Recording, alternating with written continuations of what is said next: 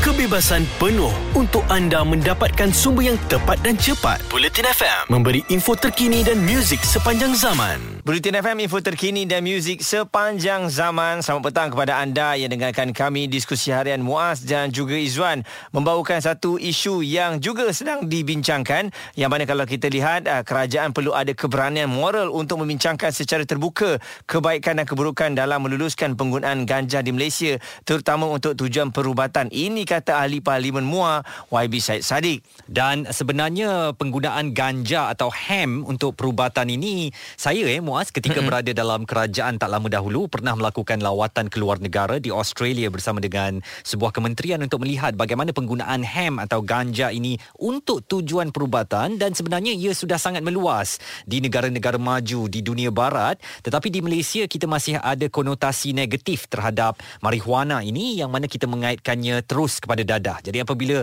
dibincangkan di parlimen kami nak uh, perbincangan mengenai ganja apabila sebut ganja saja hmm. di situ semua orang dah melompat dah. Kenapa nak gunakan bunyi, dadah bunyi dan jahat. Bunyi jahat sebab kita dah dibiasakan dalam konotasi itu dan saya fikir bagi mengupas topik ini dengan lebih kemas dan lebih mendalam kita bersama dengan seorang yang layak untuk memperkatakannya Dr Zubaidi Haji Ahmad pengamal perubatan am dan ahli jawatan kuasa pusat pertubuhan Dr Islam atau Perdim. Assalamualaikum doktor dan terima kasih kerana bersama dengan Bulletin FM. Bagaimana agaknya pemahaman yang perlu diwujudkan, dibentuk dalam pemikiran masyarakat bahawa marijuana itu bukan untuk tujuan dadah seperti penagih tetapi ia boleh membawa manfaat yang besar dalam dunia perubatan moden. Doktor.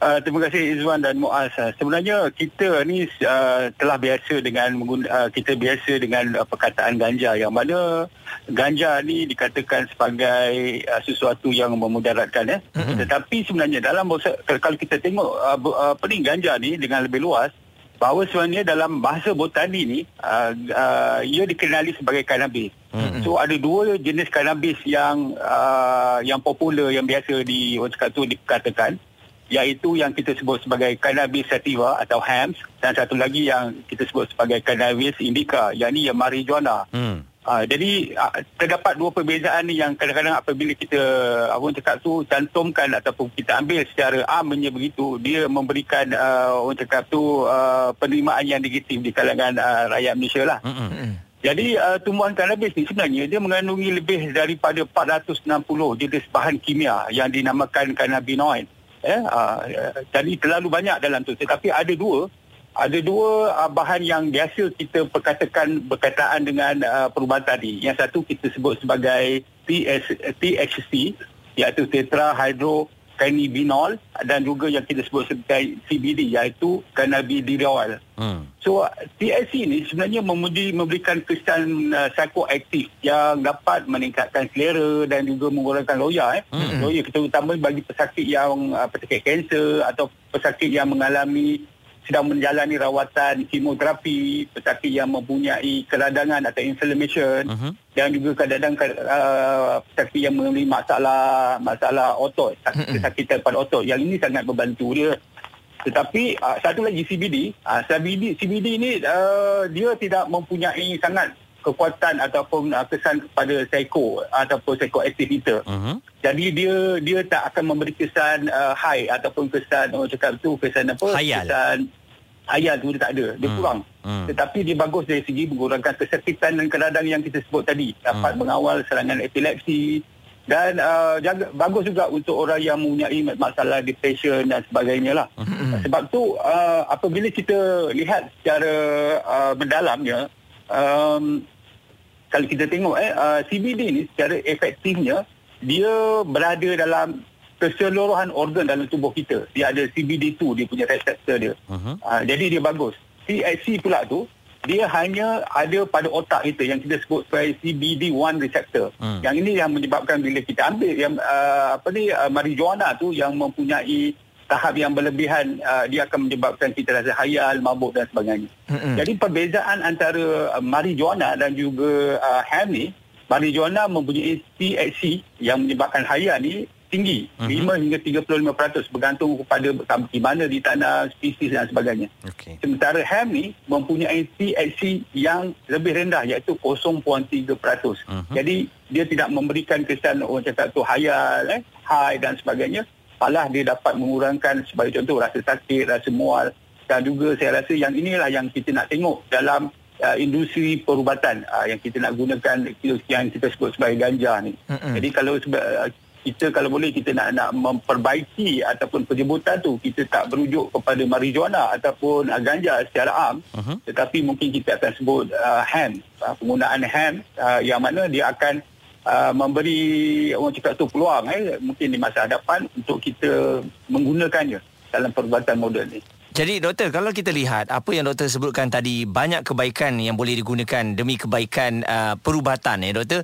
Tapi mengapa agaknya di Malaysia ni masih lagi belum ada keputusan yang penuh untuk membenarkan uh, ianya dibuat kajian ataupun uh, kajian secara menyeluruh menggunakan uh, ganja ataupun marijuana ni? Uh, dan apa agaknya isu yang sering kali diperkatakan sebenarnya doktor Uh, di Malaysia sebenarnya kita terikat pada undang-undang lah eh. Mhm. Undang-undang uh, terutamanya dalam Akta Daya Dada Berbahaya tahun 1952 di bawah Seksyen 2 yang mana sesiapa saja yang terlibat sama ada pengiputan, pengeksportan, penjualan, pembekalan, penghilangan, penanaman, pemilikan, malah penggunaan. Uh-huh. Uh, yang itu semua ber, di bawah uh, di bawah Akta Dada Berbahaya 1952. Uh, mungkin zaman dulu kita tak dapat membezakan antara marijuana dan ham. Jadi sesiapa saja yang ada uh, benda ni uh, dia akan ditangkap di, di bawah akta. Ini akan memberikan ketakutan. Dan pada masa yang sama juga kita punya ahli politik kita tidak melihat sesuatu yang kehadapan sehinggalah kalau seperti mana tadi Muaz ke siapa yang pergi ke Australia tadi saya melihat. Tanah dah dan melihat penanaman eh di Australia dan baru-baru ini pun kita tengok di Thailand sendiri mm-hmm. mereka telah uh, membuka ataupun me, uh, mula menerima uh, hams tu sebagai salah satu alternatif bagi uh, perubatan moden ini. Uh, jadi saya sini menampak bahawa sebenarnya kalau kita tak rebut peluang ini uh, uh, Thailand dah akan menjadi uh, sebuah negara yang mungkin memekalkan ham untuk uh, kegunaan perubatan ini yang mana dia bagus dari segi uh, sudut uh, perubatan dan juga uh, mungkin ekonomi. Sebab kita tak tak tak mahu kehilangan lah pada saya sebab kita sebagai contoh kita dah uh, pernah kehilangan uh, apa ni uh, uh, tongkat ali sebagai salah satu herba di Malaysia yang mana telah diambil hak pemilikannya di negara luar uh-huh. yang mana kalau kita lihat sebagai contoh tongkat ali itu sendiri pun memberi kesan yang bagus terhadap sebagai contoh untuk kesuburan lelaki, untuk tenaga dan sebagainya. Tetapi oleh sebab kita mungkin ada mentaliti yang kita tak nak keluar daripada kepompong selesa kita ni. Uh-huh. Jadi kita banyak ketinggalan daripada sudut-sudut yang mana orang lain dah menceburi, dah mencuba tetapi kita masih lagi. Jadi saya berterima kasihlah kepada uh, ahli parlimen yang uh, membawa isu ini secara bersungguh uh, di parlimen untuk diperbincangkan. Baik, doktor, sekejap lagi kalau kita melihat dari sudut geografi yang lebih dekat dengan kita, kita juga nak memperkata, memperkatakan tentang ketum yang sebelum ini penanamannya atau penggunaannya semua dilaporkan di media dalam konotasi yang negatif dan hanya dikaitkan dengan khayalan yang boleh memudaratkan kesihatan. Bagaimana nak memperbaiki semula uh, penggunaan konotasi ketum ini dalam masyarakat yang boleh membawa kebaikan dalam uh, uh, dunia perubatan kita? Kita nak kupas sekejap saja lagi lagi terus bersama kami di Bulletin FM info terkini dan muzik sepanjang zaman. Jelas dan terperinci supaya anda tidak ketinggalan Bulletin FM info terkini dan muzik sepanjang zaman. Bulletin FM, info terkini dan muzik sepanjang zaman. Diskusi harian Muaz dan juga Izwan terus bersama dengan anda. Mungkin yang bersama dengan kami, isu yang kita bawakan pada hari ini, adakah ganjar akan dibenarkan di Malaysia sebagai salah satu perubatan yang akan digunakan dan juga mungkin mendatangkan sumber ekonomi yang lebih baik kepada negara kita apabila kita sama-sama ya melihat kejayaan ini di luar negara seperti Amerika Syarikat Izzuan pun ada berkongsikan pengalamannya dan doktor tadi pun berkongsikan dengan kita negara jiran kita Thailand pun dah membenarkannya. Baik, uh, kita masih lagi bersama dengan Dr. Zubaidi Ahmad, pengamal perubatan am dan ahli jawatan kuasa pusat pertubuhan Dr. Islam Perdim. Doktor, sebelum uh, saya nak tanyakan tentang ketum secara ringkas, mungkin doktor nak bagi tahu kepada Pak Cik Atan, Mak Cik Kia, Uncle Mutu dan uh, Uncle uh, Chong. Chong ya hmm. tentang uh, ganja ni yang nak dibawa ke dalam dunia perubatan ini sebenarnya kita kena ubah perspektif itu bukan lagi ia tentang dadah yang boleh membahayakan anak-anak muda tetapi n- boleh sebenarnya mengubati orang terutamanya dalam penyakit-penyakit kritikal seperti kanser dalam bahasa yang mudah dan secara ringkasnya doktor. Ya pertama sekali kita kena ubahlah dia punya perkataan tu kan daripada perkataan uh, ganja uh, mungkin kita boleh sebut sebagai ham lah. Jadi uh-huh. uh, satu perspektif baru yang kita akan akan akan dapat.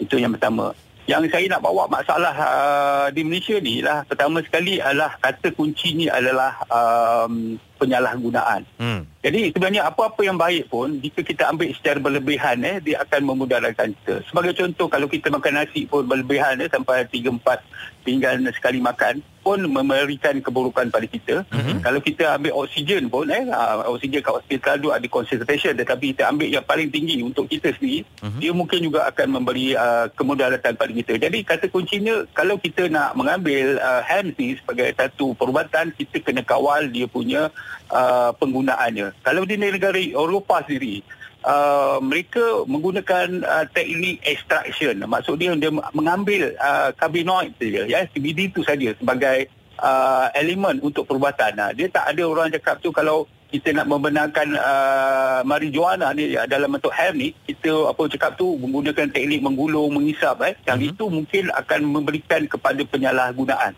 tetapi apa kita apabila kita menggunakan extraction saya rasa yang itu lebih uh, dapat dikawal sebab tak mudah sebenarnya untuk membuatkan extraction yang bagus. Itu okay. yang pertama. Yang kedua, apabila mungkin telah dibenarkan uh, masalah penguatkuasaan. Uh, yang ini satu-satu lagi. Tadi masalah uh, penyalahgunaan. Hmm. Tapi apabila telah di mungkin telah dibenarkan penguatkuasaan. Jadi kedua-dua benda ni memang akan menjadi satu cabaran uh, di Malaysia. Hmm. Sebab tu saya mencadangkan pertama sekali kita menggunakan secara extraction. Bukannya kita benarkan orang pulung macam rokok, dihisap hmm. dan sebagainya untuk tujuan hayalan dan sebagainya. Hmm. Uh, itu itu yang uh, yang perlu yang kita uh, melihat supaya dia tidak menjadi satu benda yang kita anggap dia kita minta dia menjadi baik tetapi di akhirnya kita tidak terkawal dan menyebabkan uh, kemudaratan di, di kemudian hari. Jadi doktor, bagaimana pula dengan ketum sebab kalau kita lihat um, ada yang menanamnya uh, juga telah pun uh, diambilkan tindakan tetapi kalau ialah uh, masyarakat di kampung merasakan perkara itu banyak kebaikan daripada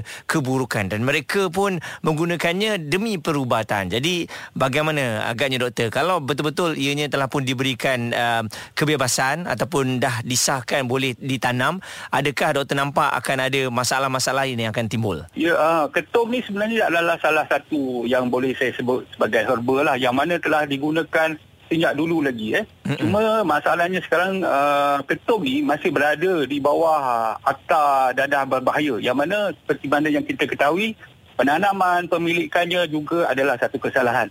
Tetapi kalau kita lihat zaman dulu orang menggunakan ketum ni secara berleluasa sebagai contoh untuk memberikan tenaga. Hmm. Ha, memang kesan antara kesannya adalah memberi tenaga. Zaman dulu orang bekerja membersihkan kebun, membersihkan Betul. hutan untuk buat ladang dan sebagainya. Jadi mereka memerlukan uh, banyak tenaga. Uh-huh. Dan juga saya diberitahu juga uh, kanak-kanak zaman dulu mereka yang mana yang ada rasa sedikit ketakutan ketika berhatan tu Uh, kadang-kadang uh, apa uh, orang yang Tok Mudin tu akan memberikan sedikit air ketum bagi untuk mengurangkan rasa nervous, ah. ketakutan pada kanak-kanak tu. Uh, jadi kanak-kanak tu taklah cakap tu menjerit-jerit eh ah, ah, berlari sampai ke ujung ujung kampung kan hmm, hmm, hmm. Ah, jadi dia akan rasa relax rasa tenteram sikit dan juga ah, bagi mereka yang untuk mengurangkan rasa sakit eh, hmm. ah, ketum tu diberi cuma masalahnya dia berada di bawah akta tanda berbahaya. Jadi kalau katakan ahli parlimen kita dah melihat ketum ni sebab ketum ni yang yang bagus dia dia hanya kebanyakan dia ditanam di Asia Tenggara berbanding dengan tadi yang hams dan juga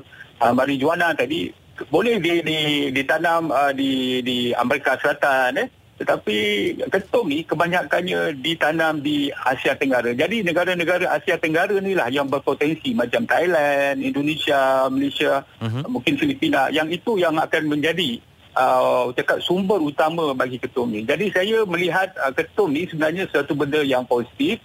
Cuma uh, mungkin kita perbaiki eh perbaiki dari penggunaannya uh, mungkin kita uh, meng- meng- mengharapkan supaya sama ada HAMS ataupun ketum ni uh, diselidik ataupun di, dibantu penyelidikan di, di industri tempatan hmm. dan doktor perubatan di hospital awam sebagai contohnya bekerjasama untuk uh, memberikan kepada pesakit-pesakit yang mungkin uh, memberi manfaat pada mereka. Baik. Cuma penggunaannya haruslah dikawal sebagai contoh dengan preskripsi uh, yang diberikan oleh doktor yang mana doktor ni pun mungkin telah menjalani satu latihan uh, badan pengisi harapan KKM itu sendiri. Hmm. Jadi dengan cara ini saya rasa penggunaannya dapat dikawal. Dia ad- adalah sesuatu benda yang uh, memberi kebaikan kepada pesakit. Doktor, um, sembilan ahli parlimen menubuhkan caucus medical cannabis ya untuk mengkaji tentang penggunaan ketum dan marijuana ini di Malaysia dalam bidang perubatan. Bagaimana agaknya saranan doktor kepada kerajaan dan masyarakat supaya um, cepat-cepat bersikap terbuka mengenai penggunaan hemp ini dan juga ketum dalam tujuan dan maksud perubatan supaya mana-mana um, kebimbangan kita tentang penyakit-penyakit utama ini yang telah pun meragut ramai nyawa dapat diatasi dengan kebenaran penggunaan-penggunaan bahan-bahan ini dalam dunia perubatan? Um, ya, sebenarnya eh, permintaan penggunaan uh, HAMS ni sebagai bahan teraputik telah lama disuarakan oleh ramai doktor perubatan hmm. sama ada di dalam Malaysia ataupun di luar negara. Jadi ia bukan satu baru lah yang mana ditimbulkan oleh YB Syed Saddiq ataupun mungkin YB Azmin Ali. Hmm. Ia telah lama diusahakan dan dan usaha melobi ahli parlimen eh uh, telah mula secara agresif lima tahun yang yang lalu uh-huh. uh, oleh persatuan banyak persatuan doktor Malaysia di sini. Uh, melobi itu sebenarnya kita bermaksud kita memberikan penerangan tentang kebaikan dan manfaat penggunaan hands itu kepada ahli parlimen uh-huh. supaya mereka melihat itu sebagai satu potensial dalam perubatan dan juga ekonomi. Uh, saya sebenarnya melihat uh, penggunaan ni sangat bagus bagi bagi contoh untuk mengawal uh, penyakit eh uh, maksudnya mengawal uh, rasa sakit uh-huh. di kalangan uh, pesakit terutamanya sebab ada uh, certain-certain uh, uh, apa ni penyakit yang yang menyebabkan pesakit tak boleh tahan rasa sakit. Hmm. Contohnya pesakit kanser. Eh, hmm. pesakit kanser ni kalau saya berada di di hospital dulu kita melihat pasal sakit kanser ni memang uh, kehidupan dia sangat uh, menyedihkan lah sebab mereka tak tahan sakit kerana kita bagi morfin pada mereka hmm. hingga kan morfin tu menyebabkan mereka dah tak sedari rasa tidur dan sebagainya hmm. kita harapkan supaya dengan adanya uh, HAMS ke ataupun ke, uh, ketum ke dapat mengurangkan rasa sakit di samping mereka uh, masih lagi berinteraksi dengan uh, pelawat hmm. saudara mara yang datang melawat dan begitu hmm. Ya, selain daripada itu, ketum uh, HAMS juga ni bagus untuk mereka yang dikatakan sebagai mengalami masalah, masalah anxiety, uh-huh. depression, yang mana yang ini sekurang-kurangnya akan membantu mereka supaya uh, mereka dapat berinteraksi dengan orang lain. Sebab masalah anxiety dan depression di, di, di kalangan masyarakat Malaysia ni, saya tengok dia dah semakin meningkat. Betul. Yang, sehingga menyebabkan ada yang mahu membunuh diri uh-huh. dan ada yang sebagai contoh dah dah tak mau lagi bekerja dan tak mau lagi orang cakap tu uh, berinteraksi dengan uh, masyarakat yang lain. Jadi saya rasa uh, penggunaan itu utamanya yang uh, yang mana tidak dapat ataupun uh, ubat-ubatan sentetik yang ada sekarang ni memberikan kesesampingan yang terlalu kuat. Saya rasa mungkin uh, HAMS ni adalah satu benda ataupun satu cara alternatif yang dapat membantu mereka pesakit-pesakit ini. Baik. Um... Jadi, ha, jadi saya mengharapkanlah supaya perkara ini dapat diperbincangkan terutama kita banyak penyelidik di di Malaysia ni hmm. yang dah uh, buka ter, apa yang dah buka mata ni cuma sekarang ni masalahnya ialah penggunaannya di kalangan uh, doktor-doktor yang merawat pesakit di hospital Baik. Kalau dua-dua ni dah membuka uh, minda uh-huh. yang mana seorang dah mengkaji dia dah extraction dan sebagainya dan diberikan kepada doktor yang merawat pesakit hospital barulah kita nampak perkembangan yang lebih baik. Jadi untuk itu pertama sekali saya mencadangkan tanda-tanda berbahaya itu di uh, di uh, dipinda. Baik. Yang pertama, yang kedua KKM itu sendiri. Hmm. Uh, terpaksalah KKM itu uh, membuka minda mereka uh, hmm. membenarkan penggunaan sebagai contoh hands tu uh, pada pesakit-pesakit di hospital supaya kesanannya ataupun clinical trialnya dapat dilakukan. Kita dah mendengar suara daripada Dr. Zubaidi Ahmad, pengamal perubatan AM dan ahli jawatan kuasa pusat pertubuhan Dr. Islam Perdim. Dalam pukul 5 petang nanti, tinjau rakyat, kami nak dengar suara rakyat pula. Bagaimana pandangan anda tentang penggunaan ketum dan marijuana atau ham ini dalam dunia perubatan? Dan kita harapkan anda terus bersama dengan kami terbuka mindanya dengan apa input yang telah pun diberikan oleh doktor. Kalau kita fikirkan perkara itu baik, maka baiklah. Tapi kalau benda tu kita baru cerita cerita namanya saja anda dah merasakan perkara itu buruk, maka segala input yang kami berikan juga akan buruklah pada anggapan anda Betul. ya. Kalau kita baru bagi awak dah melatah, dah terlompat, eh mana boleh mana boleh ganja tetap tak boleh salah salah salah. Eh macam tu kita tak bergerak ke mana-mana ya. Kita akan kupaskan dengan lebih lanjut petang nanti terus bersama kami Bulletin FM, info terkini dan muzik sepanjang zaman. Ada kepentingan anda di sini untuk mendapatkan berita secara tepat dan pantas. Dua anggota polis maut bertindak atau berlakon sebagai bangsa yang perlu diselamatkan. operasi mencari dan menyelamat SAR Bulletin FM, info terkini dan muzik sepanjang zaman. Bulletin FM, info terkini dan muzik sepanjang zaman. Selamat petang kepada anda yang bersama dengan kami dalam diskusi harian Muaz dan juga Izzuan. Bawakan apa yang telah pun dikongsikan melalui sembilan ahli parlimen menubuhkan satu kokus baru iaitu kokus medical cannabis bagi mengkaji isu kawal selia penggunaan ketum dan ganja perubatan untuk mengurangkan kemudaratan sebagai satu daripada bentuk perubatan yang diiktiraf di Malaysia. Penerimaan dalam masyarakat agak berbelah bahagi. Ramai yang masih lagi melihat dadah ganja dan ketum ini memudaratkan orang ramai tanpa melihat daripada sisi positif yang mungkin boleh dihasilkan untuk dunia perubatan.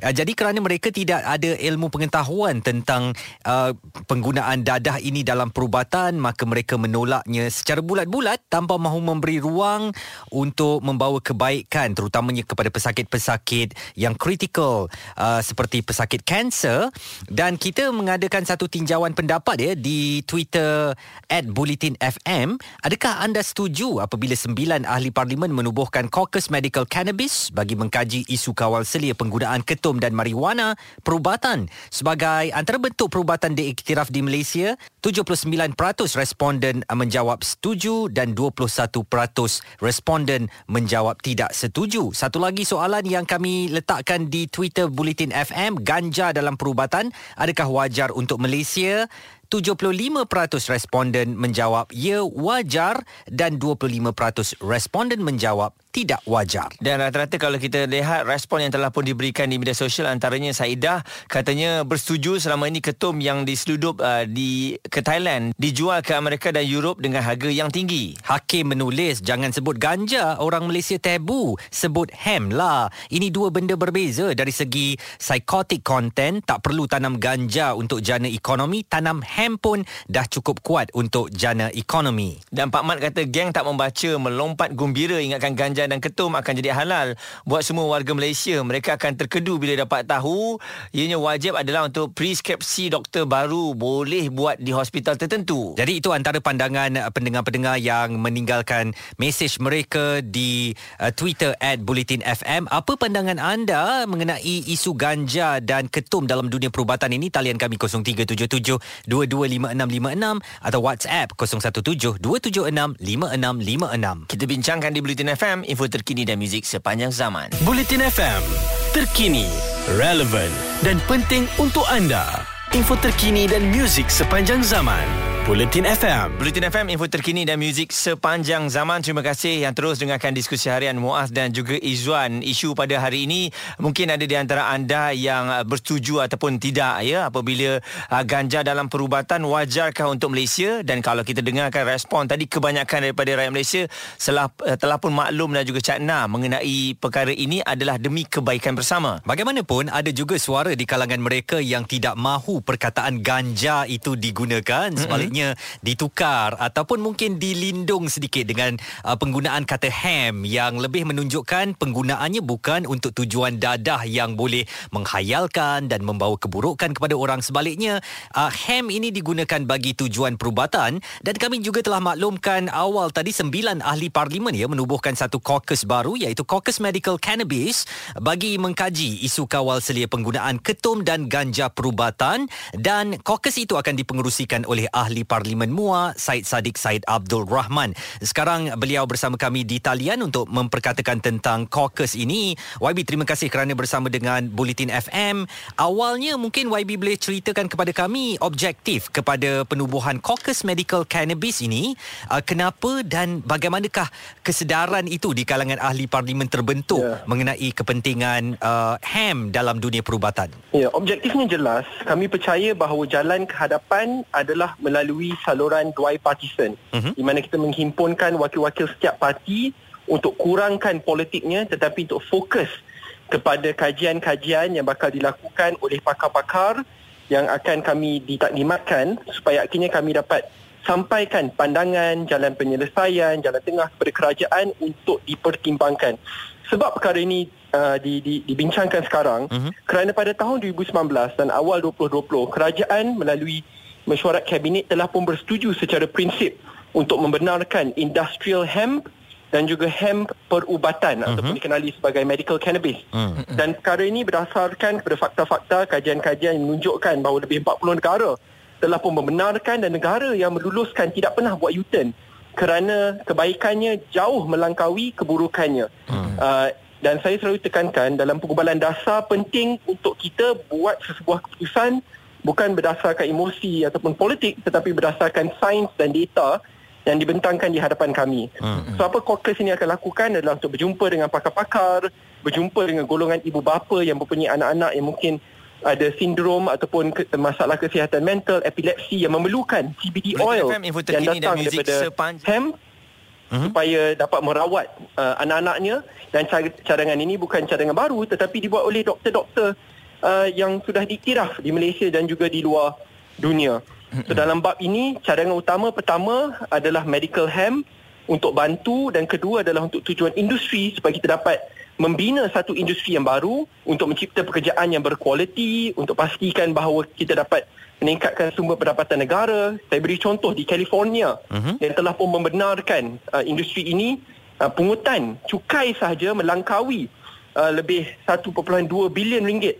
Ya, kalau kita tukar uh, kepada mata wang ringgit setiap suku dan industri uh, ham ini di, dianggarkan sekarang berjumlah dalam 60 bilion ringgit dan pada tahun 2028 dijangka untuk meningkat kepada lebih 400 bilion ringgit. Hmm. So this is an industry di mana Malaysia perlu berada di hadapan tetapi yang penting adalah kita kawal selia dengan betul supaya tidak disalahgunakan dan akhirnya dapat dibuat untuk tujuan medical, untuk ekspor, untuk naikkan pendapatan negara, untuk bantu anak-anak dan golongan tua yang memerlukan CBD oil ini, untuk bantu mereka dan yang lain.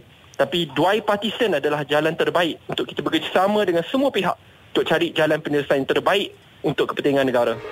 Kebebasan penuh untuk anda mendapatkan sumber yang tepat dan cepat. Bulletin FM memberi info terkini dan muzik sepanjang zaman. Baik, sekejap lagi kita akan terus bersama dengan YB mungkin dari segi cabaran apa agaknya yang perlu dihadapi demi merealisasikan segala cadangan yang telah pun dibuat. Di Bulletin FM, info terkini dan muzik sepanjang zaman. Jelas dan terperinci supaya anda tidak ketinggalan. Bulletin FM info terkini dan muzik sepanjang zaman. Terima kasih kepada anda terus dengarkan Bulletin FM, info terkini dan muzik sepanjang zaman. Tinjau rakyat petang ini kami bawakan kepada anda satu persoalan. Wajar atau tidak wajar ketum dan ganja dibenarkan penggunaannya di Malaysia untuk maksud perubatan dan kita masih lagi bersama dengan ahli parlimen MUA YB Said Sadiq Said Abdul Rahman yang telah pun dilantik sebagai pengerusi bagi Caucus Medical Cannabis di parlimen untuk mengkaji mengkaji isu kawal selia penggunaan ketum dan ganja dalam bidang perubatan di Malaysia. Jelas dan terperinci supaya anda tidak ketinggalan. Bulletin FM info terkini dan muzik sepanjang zaman. Baik, YB, bagaimana pula dengan cabaran yang YB nampak apabila nak melaksanakan uh, satu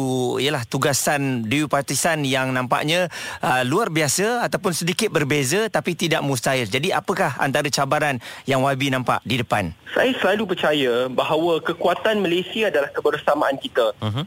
Dalam dunia politik tidak mustahil untuk kita duduk bersama, duduk semeja, cari kata sepakat jalan tengah untuk kita meletakkan kepentingan rakyat di hadapan dan letakkan kepentingan politik di tepi. Hmm. Sebelum ini pun apabila saya berada dalam jemaah menteri dalam usaha meminda perlembagaan untuk usul undi 18, undi automatik calon 18, saya lakukan bukan berseorangan tetapi selepas rundingan demi rundingan dengan pihak pembangkang pada masa tersebut dan akhirnya kita dapat uh, pindaan yang bersejarah yang berjaya dilepaskan di parlimen secara konsensus semua ahli parlimen menyokong saya nak pastikan bahawa perkara sama budaya yang sama dapat dicetuskan melalui caucus uh, medical cannabis ini uh-huh. di mana kita menghimpunkan ahli-ahli parlimen daripada uh, banyak parti untuk cari jalan penyelesaian bersama dan this is a very sensitive topic. Ya, medical cannabis ketua ni memang isu sensitif dan senang saya untuk dipolitikkan sampai hmm. baik buruknya tidak dapat kita uh, uh, uh, lakukan timah balas yang betul. Uh-huh. Tapi bila kita semua duduk bersama, find a common path forward. Saya agak yakin akhirnya kita semua akan membuat keputusan berdasarkan pada sains dan data dan cadangan-cadangan nasihat-nasihat daripada pakar-pakar di Malaysia dan di luar negara dan tidak bermain sentimen politik semata-mata. Baik, mungkin dari segi sentimen politik itu sudah pun berjaya dikurangkan melalui kerjasama dui partisan ini tetapi dari segi persepsi rakyat bagaimana agaknya boleh kita perbaiki lagi YB uh, sementara uh, mengenai ketum dan cannabis ini ataupun ganja yeah. mungkin sebelum ini sering dikaitkan uh, dengan perkara-perkara yang buruk. Kita yeah. dengar polis tangkap orang tanam ketum dan sebagainya. Mm-hmm. Jadi sekarang ni kita nak bawa ketum dalam perubatan macam mana kita nak memperbetulkan ya. persepsi itu di kalangan masyarakat sebab tu saya rasa penting untuk kita bincangkan kajian-kajian yang telah pun berjaya dilakukan di uh, banyak negara yang telah pun luluskan termasuk ramai negara banyak negara maju yang telah pun lakukan dan lihat uh, kajian-kajian ini dan bagaimana kajian-kajian tersebut dapat dipraktikkan di Malaysia. Sebab itu dalam apa-apa keputusan yang kita lakukan melalui caucus ini kita perlu lakukan keputusan berdasarkan kepada sains dan data. Dan saya yakin kebanyakan rakyat Malaysia agak matang dari segi pemikirannya dan bila mereka lihat uh, data and scientific driven approach mereka akan faham.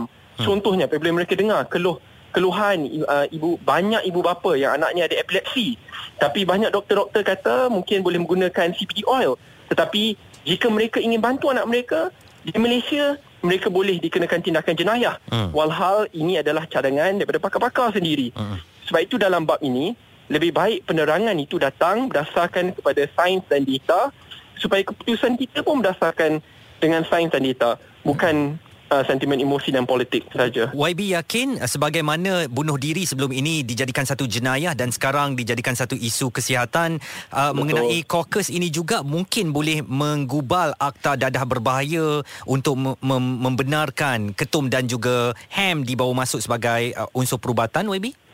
Betul. Sebab itu saya rasa kita tak boleh lihat semua perkara bersudut jenayah. Salah guna itu dalam apa-apa konteks akan ada persoalannya bagaimana kita dapat kurangkan. Saya beri contoh yang agak mudah lah. Kalau kita lihat di Malaysia lebih 60% ya uh, penghuni penjara ini banyaknya golongan anak muda kesalahan dadah. Bukannya mereka menjual dadah ataupun uh, di uh, drug pushes tidak. Tetapi mereka ni ada yang penagih ada yang buat pertama kali mm. ambil dadah. Mm-hmm. tetapi kerana satu kesilapan yang mereka lakukan apabila mereka umur muda Terus apabila mereka dipenjarakan, keluar penjara ada rekod jenayah. Kerana ada rekod jenayah, stigma itu agak besar, agak sukar untuk dapat pekerjaan baru, keluarga mereka meninggalkan mereka. Dan apabila mereka bawah so much stress, hilang kerja, tak boleh dapat pendapatan, tak boleh dapat kerja. Akhirnya mereka ulang balik kesilapan yang sama, ambil ladah. Hmm. Dan selepas itu, vicious cycle itu berterusan. Hmm. Persoalannya bagaimana kita ingin menyelesaikan masalah ini? Bagaimana juga kita ingin menyelesaikan masalah ya mereka yang ingin mengambil medical cannabis hmm. bukan untuk tujuan nak jadi hayal hmm. ingat ada perbezaan daripada THC dan CBD CBD hmm. oil inilah yang kebanyakan digunakan untuk tujuan yang betul tak payah pergi jauh lihat di China China ni dah lah dikenali sebagai negara yang memang tidak boleh terima dadah walhal hmm. di China sendiri mereka dah dah ada banyak industrial hemp sampai mereka dapat adakan uh, baju-baju kalis peluru betul yang dibuat oleh industrial hemp hmm. dah lebih 40 negara membenarkan perkara ini. Di Amerika Syarikat lebih 30 daripada 50 negeri telah pun membenarkan uh, industri ini. So, Termasuk Thailand ya?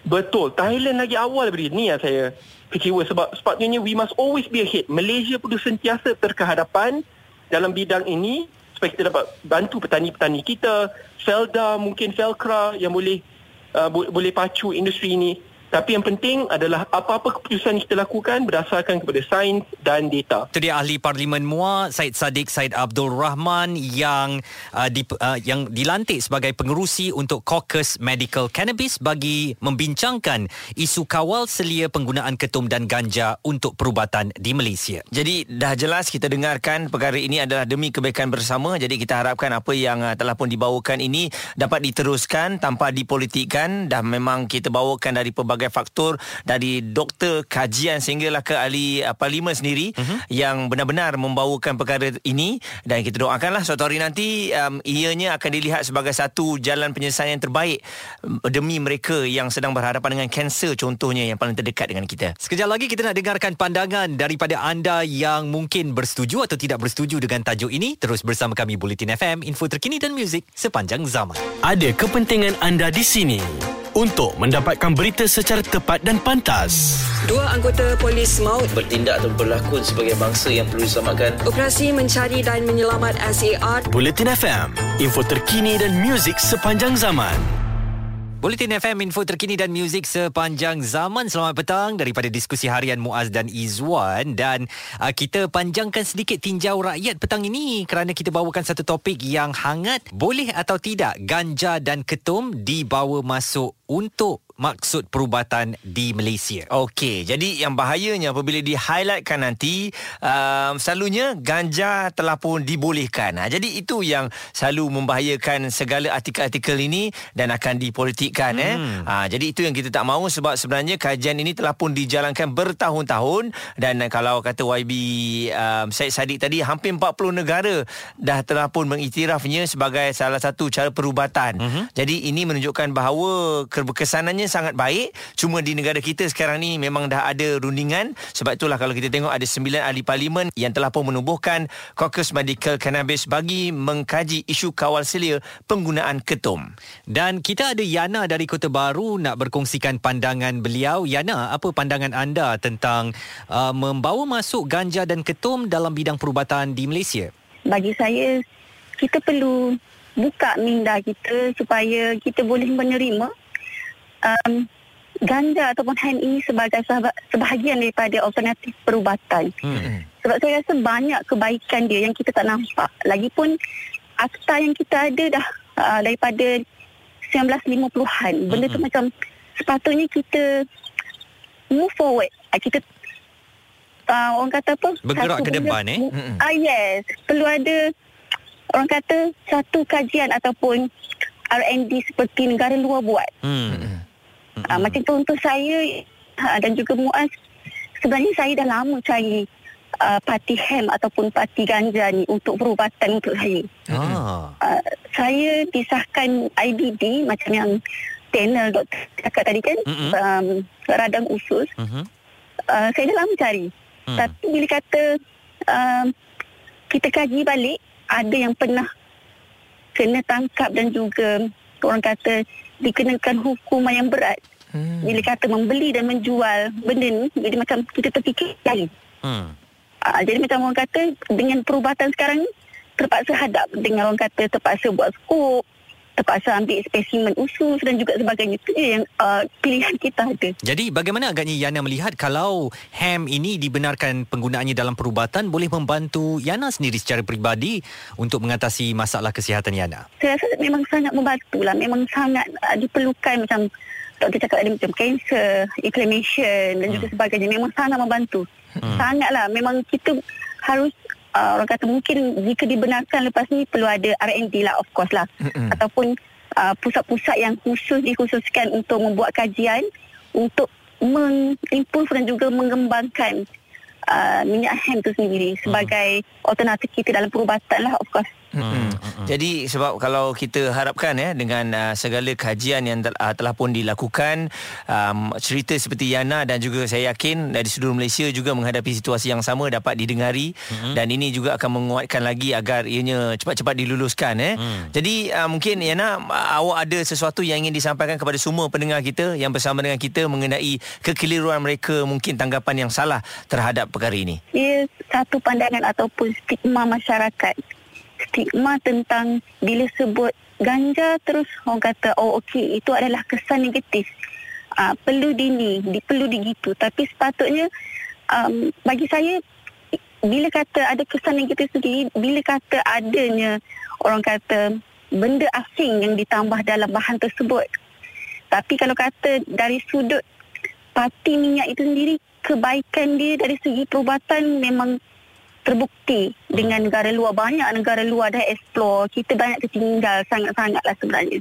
Hmm. Patut ada kajian lah. Memang saya sangat setuju. Jadi itu dia antara cerita yang betul-betul ialah bila kena pada kita ni mereka yang berada dalam situasi begini kan kalau hmm. kita tak bawakan isu ni Zuan kita sendiri pun tak tahu mengenai ada orang yang nak sangat perkara ini di boleh kita katakan dihalalkan lah maksudnya tidak ditangkap tidak disabitkan kesalahan apabila mengambil ketum ini demi kebaikan perubatan nampak macam salah tapi itulah yang paling terbaik daripada mereka menahan sakit sebenarnya ramai di luar sana terutamanya pesakit-pesakit kanser mereka yang mengalami anxiety yang sebenarnya mengharapkan ya kebenaran daripada kerajaan ini. Kerana seperti kata tetamu kita awal tadi sekarang kaedah yang digunakan ialah apabila pesakit kanser tu sakit dia bagi morfin saja. Dan morfin ini hanya satu tindak balas uh, yang jangka pendek eh dia hanya menyebabkan penyakit uh, pesakit merasa lega sekejap sebelum sakit itu datang lagi. Jadi kita mengharapkan satu keputusan yang dibuat oleh kerajaan yang boleh memberi kelegaan boleh membuatkan pesakit-pesakit kritikal ini bersosial dan menikmati kehidupan seperti biasa dengan bantuan perubatan yang dihasilkan daripada hem atau ganja ini. Dan sekali lagi kami menyokonglah apa yang diwujudkan di parlimen ini dengan maksud perubatan. Pastinya penggunaan yang salah penggunaan yang tidak sewajarnya itu kita semua tak sokong. Tetapi bagi tujuan kebaikan untuk perubatan kami uh, berada di belakang idea ini Baik, kejap lagi kita akan terus bawakan untuk anda uh, seorang lagi peserta yang telah pun uh, melunaskan cabaran yang keempat untuk iklan radio yang telah pun dilakukan. Semuanya selepas ini di Bulletin FM, info terkini dan muzik sepanjang zaman. Bulletin FM, terkini, relevant dan penting untuk anda. Info terkini dan muzik sepanjang zaman. Bulletin FM.